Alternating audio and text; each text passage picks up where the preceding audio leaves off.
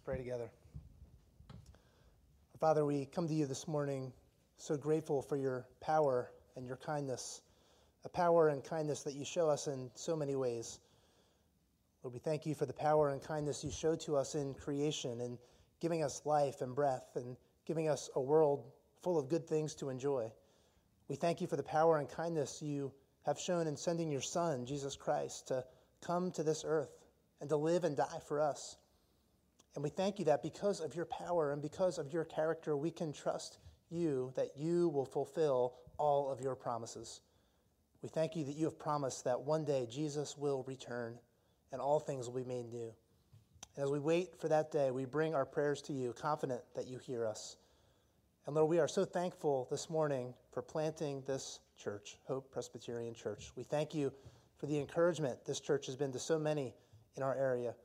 We thank you for sustaining this church through this long season of the pandemic, and we pray that many would come to know you here and grow in their faith here. Lord, we pray your blessing upon this church and, and their place in this community. But we also thank you and, and pray for Pastor Will and his family as they enjoy some time away together. And we pray that you would give them rest and enjoyment and that they would return refreshed. Lord, we also thank you for this Father's Day, and we thank you for the many fathers that love and honor you and care for their children well. Lord, we know this can also be a hard day for many, and so we pray for those who grieve as they miss their fathers or, or miss their children.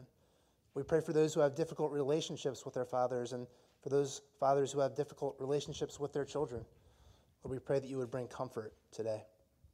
And Lord, we do lift up our brother RJ. We thank you for him. We thank you for the testimony that we've received, even this morning, of his hope in you. And we pray for him and for healing and for continued hope in you. And Lord, while this is Father's Day, it is also Sunday, and it is the day that you have set aside for us to worship you and to receive from you. And we pray that you would help us now to receive your good and powerful word, and that the Holy Spirit will work powerfully and deeply among us to build your church today. We ask all of this in the name of Jesus, who taught us to pray. Our Father, who art in heaven, hallowed be thy name. Thy kingdom come, thy will be done, on earth as it is in heaven.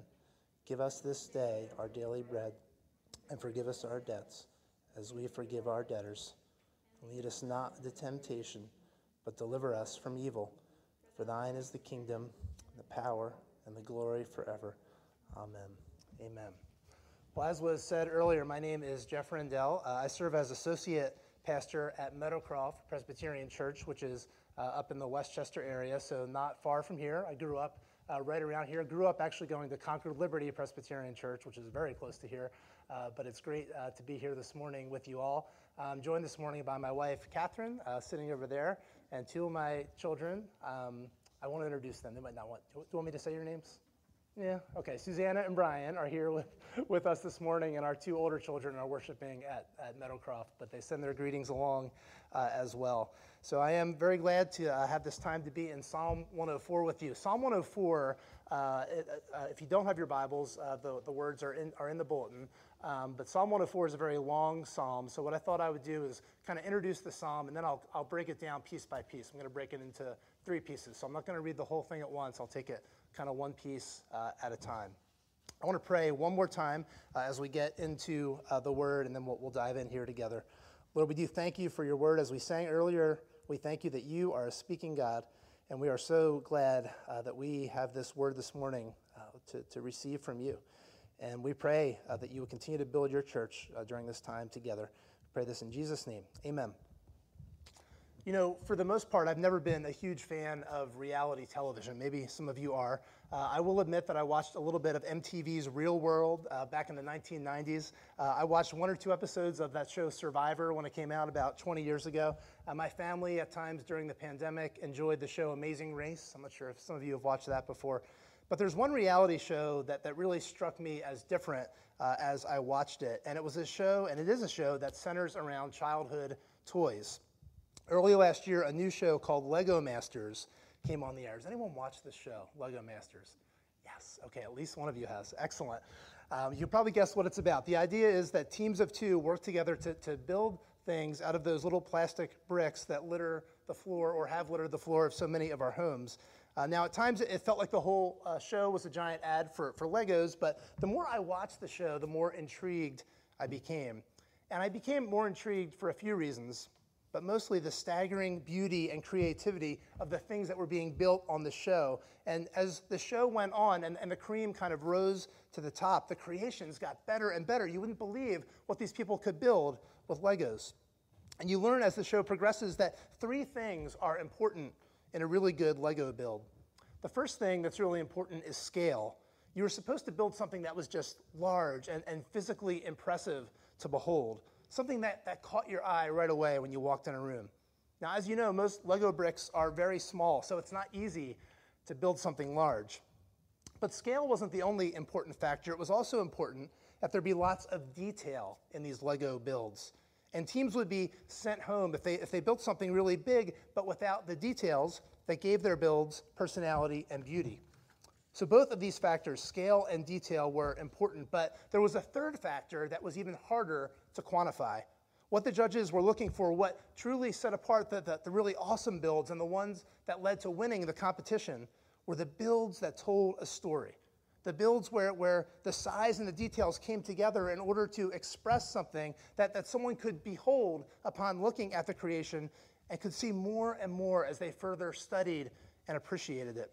This required the, the, the, scale of the creation and the details of the creation to really come together in a cohesive way where everything just kind of made sense. And what was even more interesting was that as we watched the show, you could begin to guess who built what without even knowing. Because throughout the show, we were getting to know not just the creation, we were getting to know those who were doing the creating. And inevitably, the creations would reflect the, the particular gifts and personality of their creators. What you saw more and more was that the creation reflected the creator. I think I've gone on long enough about this show. I'll stop. It's a good one if you're looking for something new to watch. I can recommend it. Uh, but I do think it helps us understand our passage today, Psalm 104. Because in Psalm 104, we see a creation with scale and detail unlike any other. And we also see a creation that is cohesive and tells a story, a true story, about a powerful and kind creator. Like I said earlier, this is a long psalm, so I'm going to break it up into three sections. We're going to see how God creates, then we're going to see how God provides, and then we'll see where these realizations lead us. So we're going to begin with verses 1 to 13, which I'll read. And in these verses, we get a picture of how God creates. Verse 1 Bless the Lord, O my soul. O Lord my God, you are very great. You are clothed with splendor and majesty, covering yourself with light as with a garment, stretching out the heavens like a tent. He lays the beams of his chambers on the waters. He makes the clouds his chariot. He rides on the wings of the wind. He makes his messengers winds, his ministers a flaming fire. He set the earth on its foundation so that it should never be moved. You covered it with the deep as with a garment. The waters stood above the mountains. At your rebuke, they fled. At the sound of your thunder, they took to flight. The mountains rose, the valleys sank down to the place that you appointed for them. You set a boundary that they may not pass, so that they might not again cover the earth. You make springs gush forth in the valleys, they flow between the hills. They give drink to every beast of the field. The wild donkeys quench their thirst. Beside them, the birds of the heavens dwell. They sing among the branches. From your lofty abode, you water the mountains. The earth is satisfied with the fruit of your work. And so the psalmist we see here really begins with worship. He blesses the Lord and calls out the greatness of God right away. He tells us how God has clothed himself with splendor and majesty and covered with light as a garment.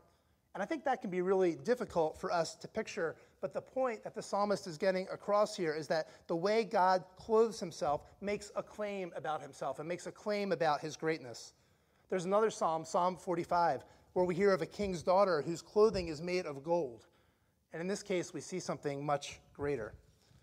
Of course, even these amazing clothes would be worthless if they didn't speak the truth about who God is.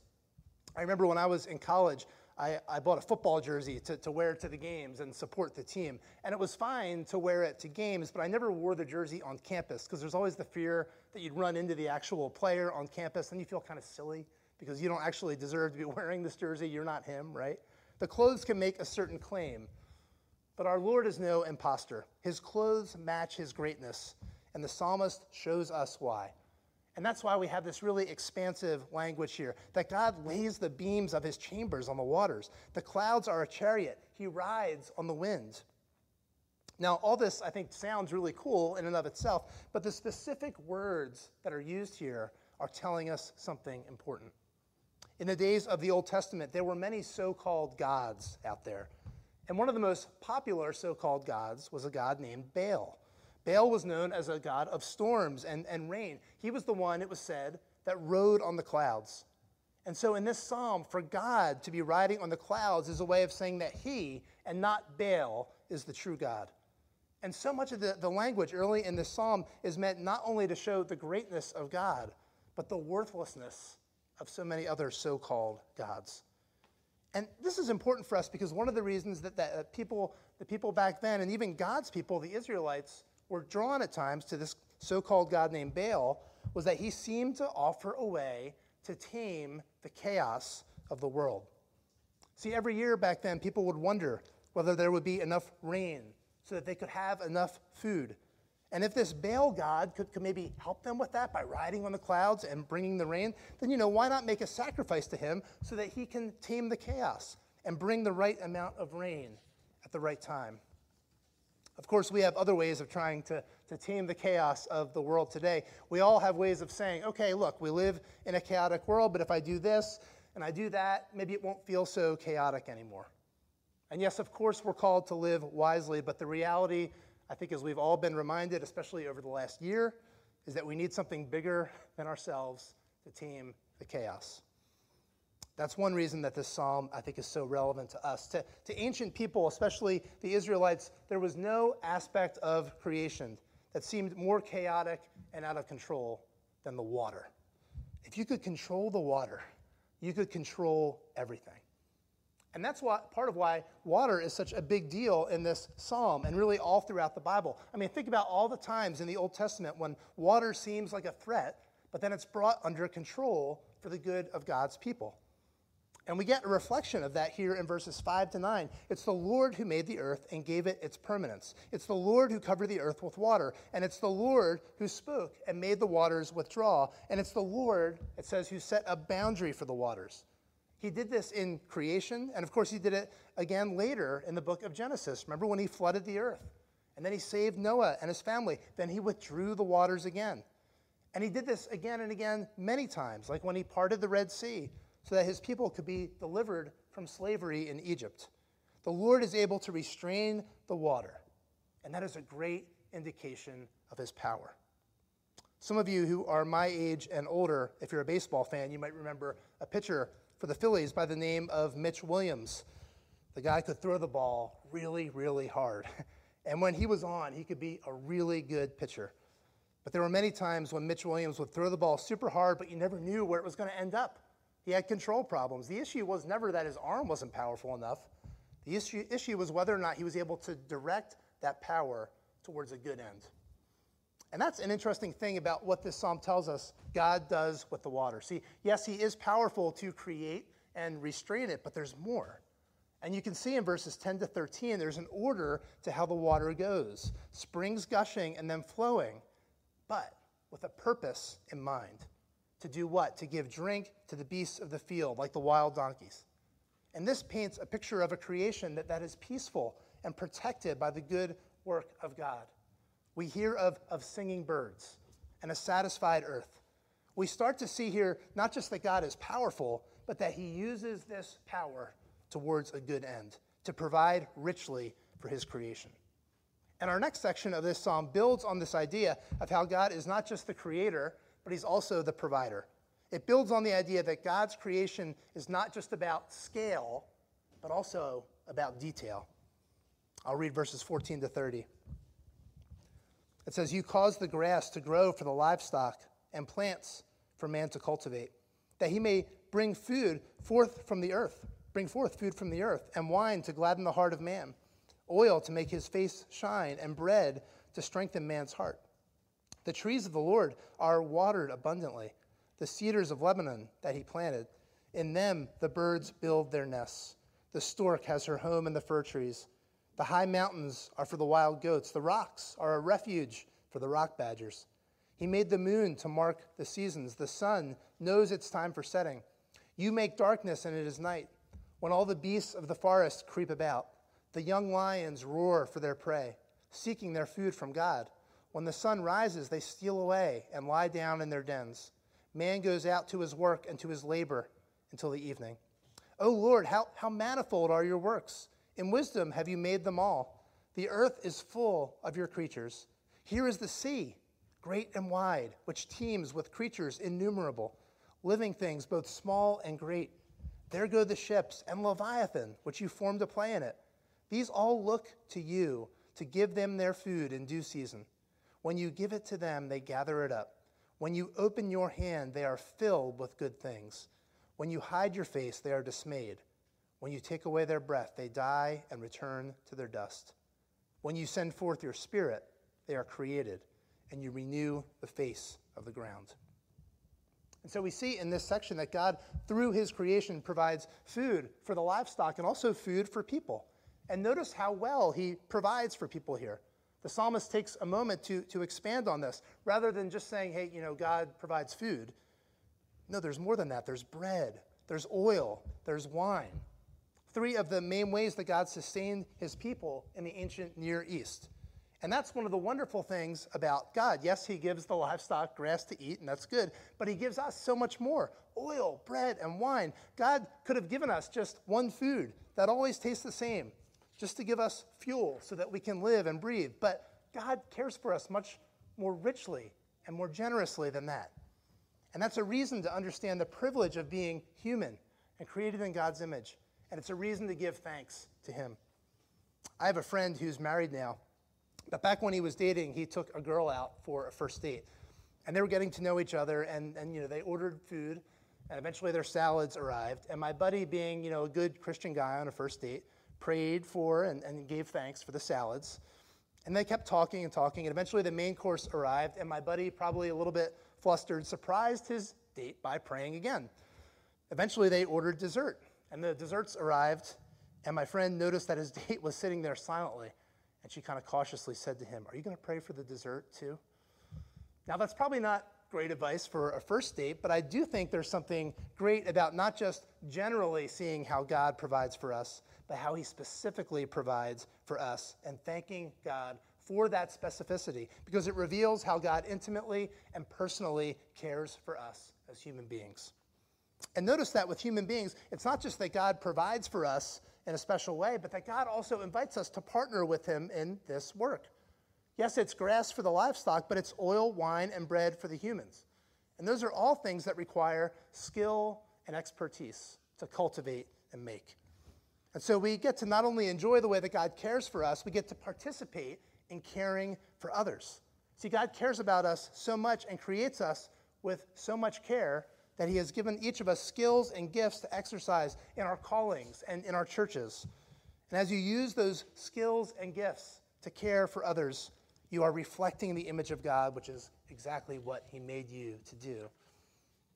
But even though God cares for human beings in a special way, the psalmist emphasizes that He cares for all of His creation and He provides for all of it.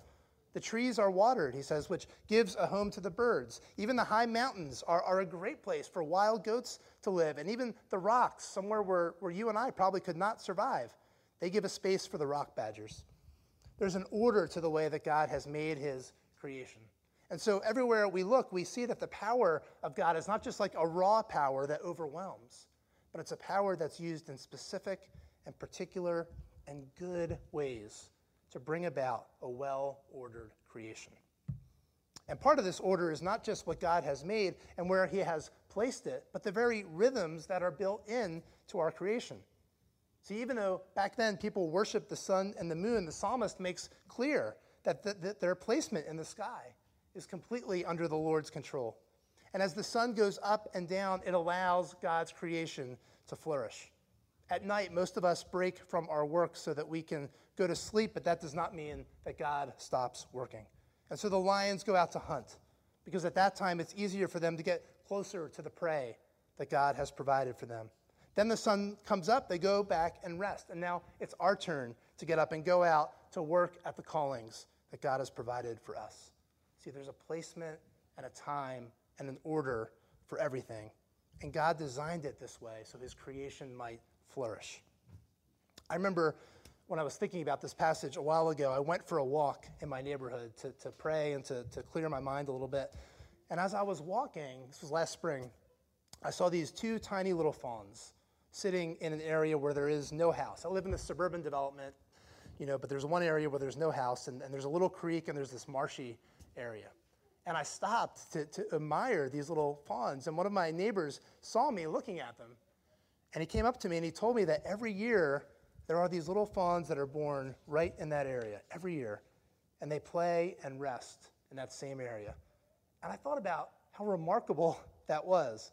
Even in Westchester, in the midst of suburbia with lots of development, that God had preserved this little spot that is just apparently perfect for these little fawns to be safe and to grow during this early summer season. Kids, you remember going to see those fawns? Yeah, that was fun. I fully realize that in a few years I'll probably be swerving on 202 to avoid some fully grown deer, but at that point it was, it was super cute and it reminded me of God's goodness. You know, as the psalmist contemplates God's creation, he too sees the goodness of God. He praises God for all of his works and, and the wisdom that he made them with, to the point that the whole earth is full of God's creatures. And then the psalmist does something surprising. He even returns to the water, which we've already heard about as kind of a place where, where chaos must be vanquished. But no, God's creatures are even there as well. Remember that this was written thousands of years ago, but the psalmist says that the sea is great and wide with so many creatures that they can't be counted. Written a long time ago, that, that's when that was said. But even today, if you go to the website of our National Ocean Service and the, the page that says how many species live in the ocean, the first line of this page reads almost exactly like this psalm. It says, Given the vast size of the ocean, it is impossible to know the exact number of species that live there. And the article goes on to say that it's estimated that 91% of ocean species have yet to be classified. And so, as much as, as the world that we see points us to God's powerful kindness, there's so much more that we don't see. And according to the psalmist, God's power even extends to the sea, and not only to the sea, but to this mysterious creature called the Leviathan. The psalmist says that the seas were formed in part for this Leviathan to play in.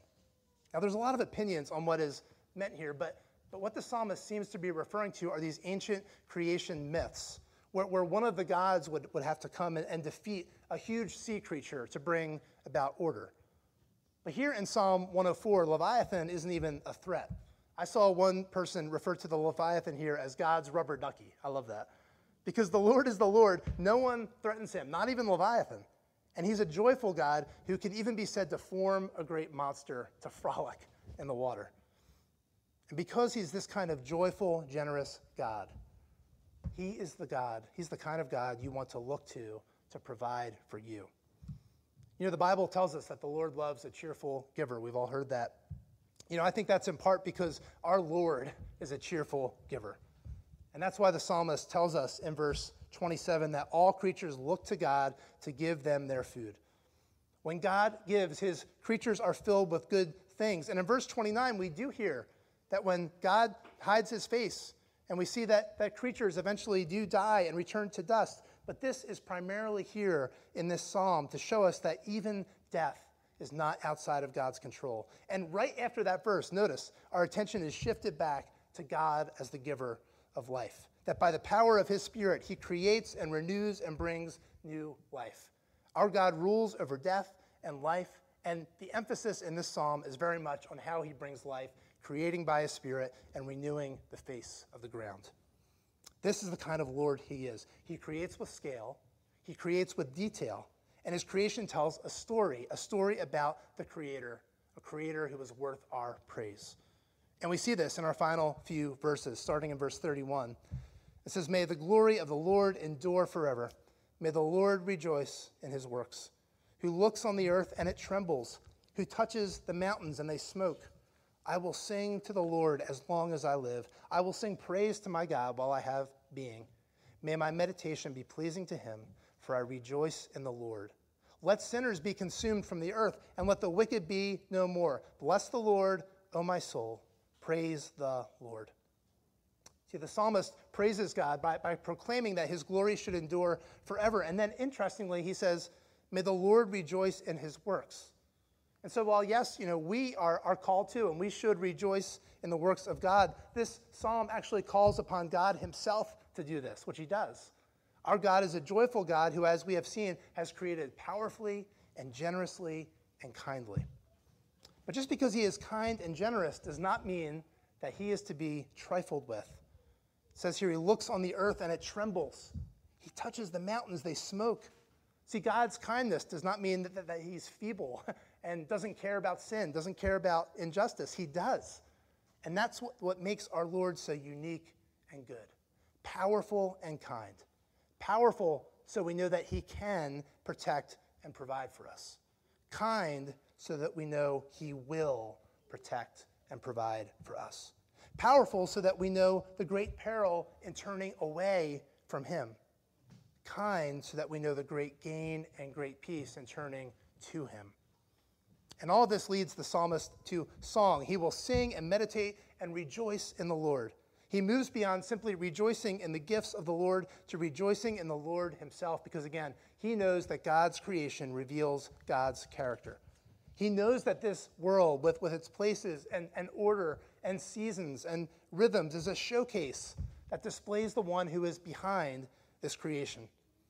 And that's why the psalm ends with Bless the Lord, O my soul, praise the Lord. But here's the thing even in the midst of praising God for his wonderful creation, the psalmist is well aware that God's good creation has been disturbed. That even though so much good remains, there's also so much that is wrong. If you go back to the beginning of the Bible, to Genesis 1 and 2, we see this rhythm. We see God's good creation. But then we see how it's followed with Genesis 3. And in Genesis 3, God's people, despite living in a creation that, that was abundant and, and ordered for human flourishing, chose to go their own way. And God's good creation was blighted by chaos. And so now we still experience this. We have this tension of living in a world that God has created good, and we still see so much of that goodness, but we also see there's so much that is wrong disease, injustice, so many other things. In addition to our own personal struggles, whether it's anxiety, depression, chronic pain, broken relationships, sin, suffering, and death, it's all around us. And this is why the psalmist says, Let sinners be consumed from the earth, and let the wicked be no more. See, the psalmist understands that the goodness of God's creation highlights how tragic it is when humans reject this good God. And while we suffer from the effects of this tragedy, earlier in the service we did something that they also did at Meadowcroft this morning. We confessed our own complicity in this tragedy, the ways that we have rejected him, even though he has shown us so much of his goodness. And this is why I think understanding creation is so important because not only do we need the God of creation, we also need the God of recreation. We need to know that the same God who was powerful and kind enough to establish his original creation is powerful and kind enough to bring about a new creation. And God does this through Jesus. See, when Jesus comes to earth, he is greeted by a world that is full of sin and full of injustice. He's greeted not just by, by not just human sin, but also by demonic powers bent on destroying people, bent on warring against God. But he shows that he is greater than these powers again and again. And he shows that he's greater than anything in all of creation. And we see this in many ways, but this is especially clear when Jesus deals with a thing that is referred to many times in the Old Testament as chaotic, when he deals with the water the water that represented that, that, that chaos and that fear to so many Israelites. But when Jesus is on a boat and a storm rages, what does Jesus do? He rebukes the wind and says to the sea, Peace, be still. And the Bible tells us there was a great calm. But we have to remember that the water in the Bible often represented something even beyond water. The swirling, chaotic water often represented death. And so it was one thing for Jesus to rule over the water, but it was another for, thing for him to rule even over death. But Jesus, who created this world, would indeed overcome death, first by submitting to it. He willingly went to his death on a Roman cross. And as he died on that cross, seemingly a broken and defeated human being. He seemed anything but the powerful God of the universe. But three days later, he would emerge from the tomb with a resurrected and glorified body. He emerged from the tomb in great power. But remember this about God His works are not just powerful, they are also kind. Just as we read in the psalm that, that God provides good gifts like wine, we see Jesus powerfully and kindly turning water into wine at a wedding banquet early in his ministry. And even think when Jesus stilled the sea, it wasn't for his own comfort because he was sleeping comfortably in the boat while his disciples panicked. He powerfully stilled the sea to kindly care for his friends. And it goes on and on. And then, even in his resurrection, this was not just a display of God's power, but of God's kindness. The powerful and resurrected Jesus kindly greeting the women at the tomb, telling them not to be afraid. The powerful and resurrected Jesus kindly encouraging one of his disciples, Thomas, showing him his wounded hands so that he might believe. The, the powerful and resurrected Jesus kindly restoring Peter, who had betrayed him three times before he was crucified. This is how the powerful and resurrected Jesus deals with his people. And, Christian, it is how he deals with you in your sin and your doubt and your suffering. And the Bible tells us that the resurrection of Jesus is the first fruits, and that one day all of creation, including those who know and love him, will be completely renewed and restored. One day he will return, and just as he rebuked the wind and the waves, he will rebuke all the evil and wickedness of this world. He will simply say, No more, and that will be it. And the power of God will lead to a new creation that will be so much better than the beautiful but broken one that we live in now. And Christians, as we await that day, see the scale of God's creation, see the detail of God's creation, and know that this creation tells the story of your kind and powerful Creator who has created you and pursued you and will kindly care for you forever. He is the powerful and kind Creator who is worthy of our worship and our trust. And you know, we see how richly He provides for us when we come to His table. We come to His table not because we have earned our place here, but because He has called us and invited us. We just heard about how God provides, and now He provides a meal for us. This is a meal that helps us, I think, to look in three directions. Number one, we look back to what Jesus has done for us, as we just talked about, giving Himself for us on the cross. Number two, we are sustained for the present day by how He feeds us and provides for us through this meal. And then number three, we look forward to His return. One among many other joyful things, we will dine with Him and one another in a world where all things are made new. The meal that Jesus invites us to is a meal for those who believe in him. So if you are trusting in Jesus, you've publicly proclaimed that faith, you are welcome to come forward. If that doesn't describe you, we are so glad that you are here. We invite you to, to observe and think about what you've heard today and what is happening here. You can talk to me, you can talk to just about anybody else in here if you want to learn more about what it means to trust in him. I understand the tradition here at Hope, which is a great tradition, is that we recite the Apostles' Creed together. And the words of that are found in your bulletin.